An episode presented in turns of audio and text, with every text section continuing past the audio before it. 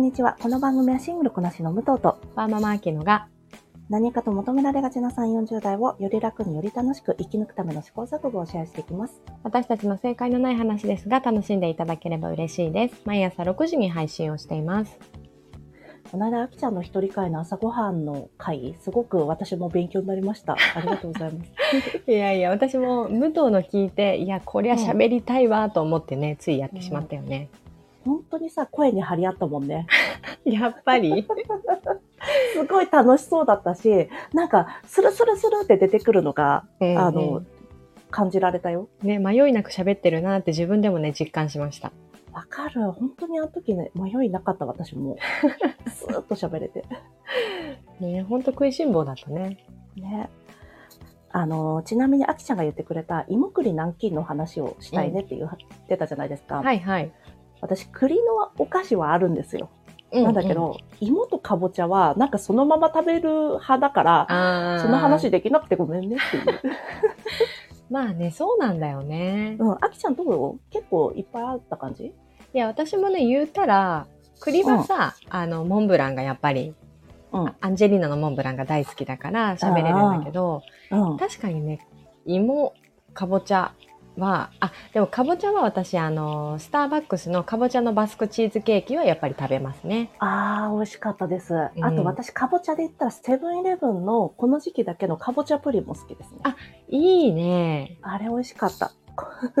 意外と意外に喋れるね。じゃあもう一一個喋らせていただくと、もちろん。セブンイレブンのお芋のドーナツ、お札ドーナツみたいなのがあるんだけど、それね、すい。ごい美味しかったよ。へえ。なんか私さ、パン売り場に行かないんだけど、それパン売り場にある？あ、パン売り場にある。パン売り場行かないんだ見。てみよう。私、そういえばパンを、なんだろう、袋に入ってるパンって、そういえば久しく買ってないんですよ。いや、いいと思います。あれはね、あの、うんあまりよろしくないから。そうそうなのかな？でもさ、たまにすっごい食べたくなるよね。そうなの。私、パンコーかも。うんうんあそうそう、ドーナツを見にパン売り場に行きます。なるほどね。はい。はい、ちょっとというところで、意外に喋っちゃったね。本当だね。あの、ちなみに私たちがやるご飯系のね、話題の時は、すっごい視聴率が下がります。もうあの、自己満ですからね、あれは。そうですよね。私たちが話したいことと、やっぱ皆さんがね、聞きたいことに乖離があるなっていうのをね、実感してるんですけど、はい。まあ、たまにこうやって話していきたいと思います。すいません。では、今日なんですが、今日は、えーこちらを配信しているのが11月20日なんですが、昨日、昨日11月19日が国際男性デーということで、今日2人で話していきたいと思います。はい。ちなみに国際男性デーの覚え方は、アダムドライバーの誕生日と覚えていただいたらいいかと思います。それは、あまあ、偶然ですよね。偶然です。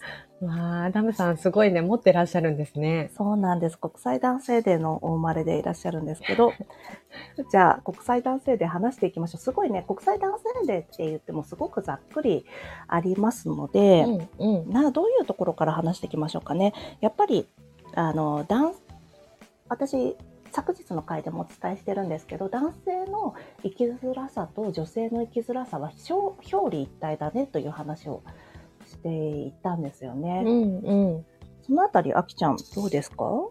なん私、すいません、国際男性デーっていうのを今回ね、武藤に言われて初めて知ったんだけど、うんなんか、調べてみるとさ、やっぱ女性とは目的が違うなと感じて、うんうんなんか女性はやっぱりその女性だからこその格差とか女性の権利とかっていうのを目的として定められている日うんうんっていう感覚だったんだけど男性デーってなんか健康とか男性の健康とかね あのちょっとあれ目的違うと感じまして。まあ、でも結局男性が生きづらさを感じるところって 意外にそういうところなのかなともなんか気づきにもなって、うん、あ健康とかそういった面でうね。んうん、なんか女性ってさやっぱりあのデリケートゾーンのケアとかも進んでるし、んうん。あと更年期の感覚もやっぱり女性の方がしっかり持ってると思うけど、うん。男性はそういった部分ではちょっと遅れがあるんじゃないかなっていうのはなんか気づいたんですよね。うん、なんかセルフケアをしていることがイコール何ですかね。なんか女性っぽいこととされてしまって、うん公の場で言えないっていうのがきっと一つありますよね。ああそうかもね。うん、なんかこういうガハハ系の話題、最近血糖値高くなっちゃってさ、ガハハみたいな、そういう系は多分男性内のホモソーシャルの中で言っても浮かないけど、この、ああ、自分男性更年期だったんですよねって言ったら、うん多分ちょっとやっぱり、もしかしたら全然違うかもしれないけど、私のなんとなく想像においては、まだ少し気まずいのかなっていうのはあると思うんです。うんうん。なんか、まあ女性もやっぱりまだ更年期って言いにか言いにくかったりするけど、それでも、なんだろうな、まあオーバーズさんとかでも言ってるからっていうのもあるけど、言いやすくなってきている。うん。でも男性に関してはあんまりそこがなかったりしますよね。ね、きっと年齢的に体調不、なんかちょっと様子おかしいなって思っても、きっと男性は更年期には結びつかないんだろうなって思うよね。原因を探すのが大変そうんうん。少し前に、確か Voicy でね、えー、大石春さんが、その、津村さんと毎年ね、更年期に関するような話題をやってたんだけど、う。うん。確かそこで話してたんだったか、別のところで話してたんだったか、あのーちょっと、あ、気の沈みがあるなと思って、心療内科かな？に行かれた時に、誤診をされてしまって、うんでも結局、そのお薬で治らなくて、まあ、よくよく調べてみてら、更年期だったっていうことがあったりするらしいから、うん。なんとなくまだ広がりが甘いっていうのがあるよね。なんかね、そんなイメージは女性に比べるとありましたが、武藤はこの男性、国際男性デーをどう捉えてるんですか？なんか私、この間、平木野優子さんっていう、まあ、ツイッターとかポッドキャストでご活躍されてる男性の方がいるんだけど、うん。えー男性が女性に愚痴を言うことで、女性にケアをさせてしまうこと、うんで女性にケアをさせてしまうっていうのは、今までのジェンダーロールを踏襲してしまうことになるから、言えないっていう問題を自分の中で抱えている。っていうのがあるんだって。はい。なんか友達同士、自分は、えーその女性と友達同士だから自分、相手の悩みも聞くし、こっちの悩みも言いたいけど、自分の悩みを言った時に、あ、男性の悩みを女性がケアするっていう構造に、いつもの構造に当てはめてしまうことになってしまうのではないか、ケア労働をさせてしまうのではないか、と思って、それが危惧しが自分の中であるから言えないっていうようなことを言っていて、はあ、なるほどね、と思ってたんです。ああ、なるほどね。うんうんうん、なんか自分の中でも、自分の中でも、えー男性同士でそれはやればいいんじゃないのって思っちゃうところがあったけど、まあでも普通に友達同士で両方がお互いが話してるのにどっちかだけが喋らないっていうのはまたちょっとおかしい話だし、でも確かにその男性に悩みを吐露された時に、あれこれ私が女性だから話されてるってちょっと思うことはなくはないかなって思ったんですよね。うーん。あきちゃんそういうの実体験としてどう？男友達からこういうの言われてとか、ええまあ夫さんでももちろん。うんあんまり気にしてなかったけれども、うん。なんか子育ての話を男友達とするっていう感覚がなかったかなって今気づいたので、やっぱり、男女で分ける内容を私も無意識のうちに、うん。あの、しなんだ、分けてしまっていたなって思ったね、今。ああ、それはそうだよね。私とさ、ま、私はさ、このポッドキャストやってるからあれだけど、普通にさ、シングルでのこなしの友達だったらさ、そういう話しなかったりするだろうしね。うんうん、そうだね。うんうん。うんうん。あと別の問題として、あの男性がいろんなものから降りれないっていうのを聞いたんですね。うん。で、その降りれないっていうのは何かっていうと、この、例えばマッチョイズムとかホモソーシャルとかそういう、なんだろう、昔ながらの旧来的な価値観。から降りていいよって言われていたとしても、結局旧来的な価値観のまま、そのままでいる人たちの方が、あの、まあ、出世ができるであったりとか、うん女性からモテるみたいな評価軸が結局変わらないうん。っていうのがあって、じゃあ降りない方が得じゃんってなっちゃうんですって。ででも、男性が降りてこない限り、女性のガラスの天井っていうのは破れなかったりもするじゃないですか。うんうん。その女性が破っていることももちろんあるけれど、でも席を開けてもらった方がいいよねってところもあるじゃないですか。そうだね。そうそうそう。あと結局選ぶ側が同質性の高い人を選んでしまうっていう問題が同時にあるからね。うん。そうだね。その話で言うと、この間、えっ、と、うん私もポッドキャストで聞いてて、まあ、やっぱりその女性のキャリアアップを支援するために、まあ、管理職を増やすっていう目的があったとしても、うん。えっ、と、結局、その母数が同じ男性と女性、同じじゃないと意味がなくて、母数が少ない女性に対して、この人数を割り当てると、その男性とだ女性の能力差が生じるわけじゃない？本来は管理職に上がれないはずの能力だった女性も人数合わせで母数が少ないからうん。上げられてしまう。うんうんっ。ていうことはやっぱりその席を男女合わせるっていうことが大事になってくるから、男性だから俺頑張ってこうなんだ席にしがみつくとかじゃなくてうん。男性も自分らしい働き方を考えた時に旧来型のあの男性像ではなくてね、うん。あのなんだろう自分に合ったっていうところを男性側が認識してもらわないと女性の席は一向に開かないよなっていうふうに感じたんですよね。うん。あと、まあ、その、女性をとりあえず数として上に持ち上げるのであれば、上のサポートがどうしても必要じゃないですか。うんうんなのに、それをせずに、あの、能力差が出てしまうっていうのはさ、そりゃそうでしょうってなるよね。ね、そうなるとやっぱりさ女性だって管理職になりたいっていう声があの少なくなるのはしょうがないと思うし、うん何もメリットを感じられないからね。うん。あと、やっぱり、その、何も、なんていうの？目に見えてモデルケースがないのに、あ、やってみてください。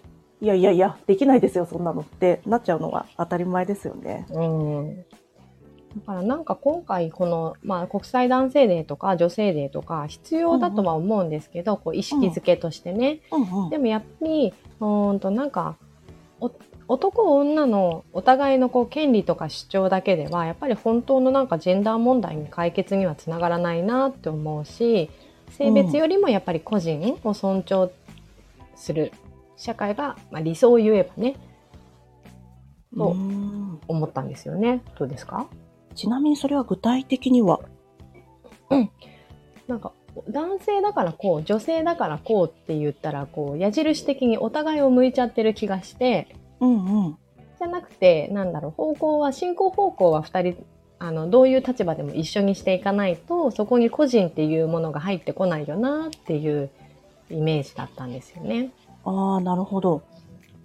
私、以前も何かの回で言ったんですけど、もちろんその、えー男女じゃないっていうのは、あの、フェミニズムとか、じゃなくて、えーヒューマニズムでやっていきましょうよっていう考えはもちろんね、わかるんです。それも尊重したい考えだなと思うんですけど、そうなってくると、今まで問題にしていたことが、すごく賠償化されちゃうんですよね。うーんなんて言うんですか？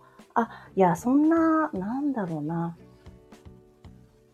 例えば、ブラック・ライズ・マズ・マターの話で例えると、黒人の命が大事だよって言ってる時に、いやいや、オール・ライブズ・マターだよ。みんなの命が大事だようって言い始めたら、あ、いや、なんで私が黒人の命が大事か訴状に開けたか分かりますか？っていうさ、一番最初のもう一回、問題にもう一回帰ってきちゃうあーなるほど気がするんですね。よね。うんうんうんうんわかりやすい。だから、そう、これは、なんて言うんだろうな。その、あきちゃんが言ってるのは多分ね、ポストフェミニズム的な話なんだと思うんです。うんうんこのフェミニズム以降の話、この男女でどうこう言って、そうやって争ってお互いを見ているよりも、この、それぞれが進行方向を同じにして見ていかなくちゃいけないです。見ていくべきですよねっていうのは、それはすごくみんなわかると思うんです。うんみんながそう思ってそれが理想なんですけど、でもその手前に解決しなくちゃいけない課題がありますよねっていうことだと思うんですよね。うんどうだろう？んうんわかりやすい。う。うんうん。なので、もちろんこの、いや、そんな男女で言う言ってたらお互いが衝突しちゃうだけだよっていうのももちろんわかるんですけど、でも、じゃあなんで今までこの、えー、まあそうですね、20世紀からかな、20世紀から21世紀、もう100年以上もこの問題が起きているかって言ったら、うんそれができていない現状にあるからですよね。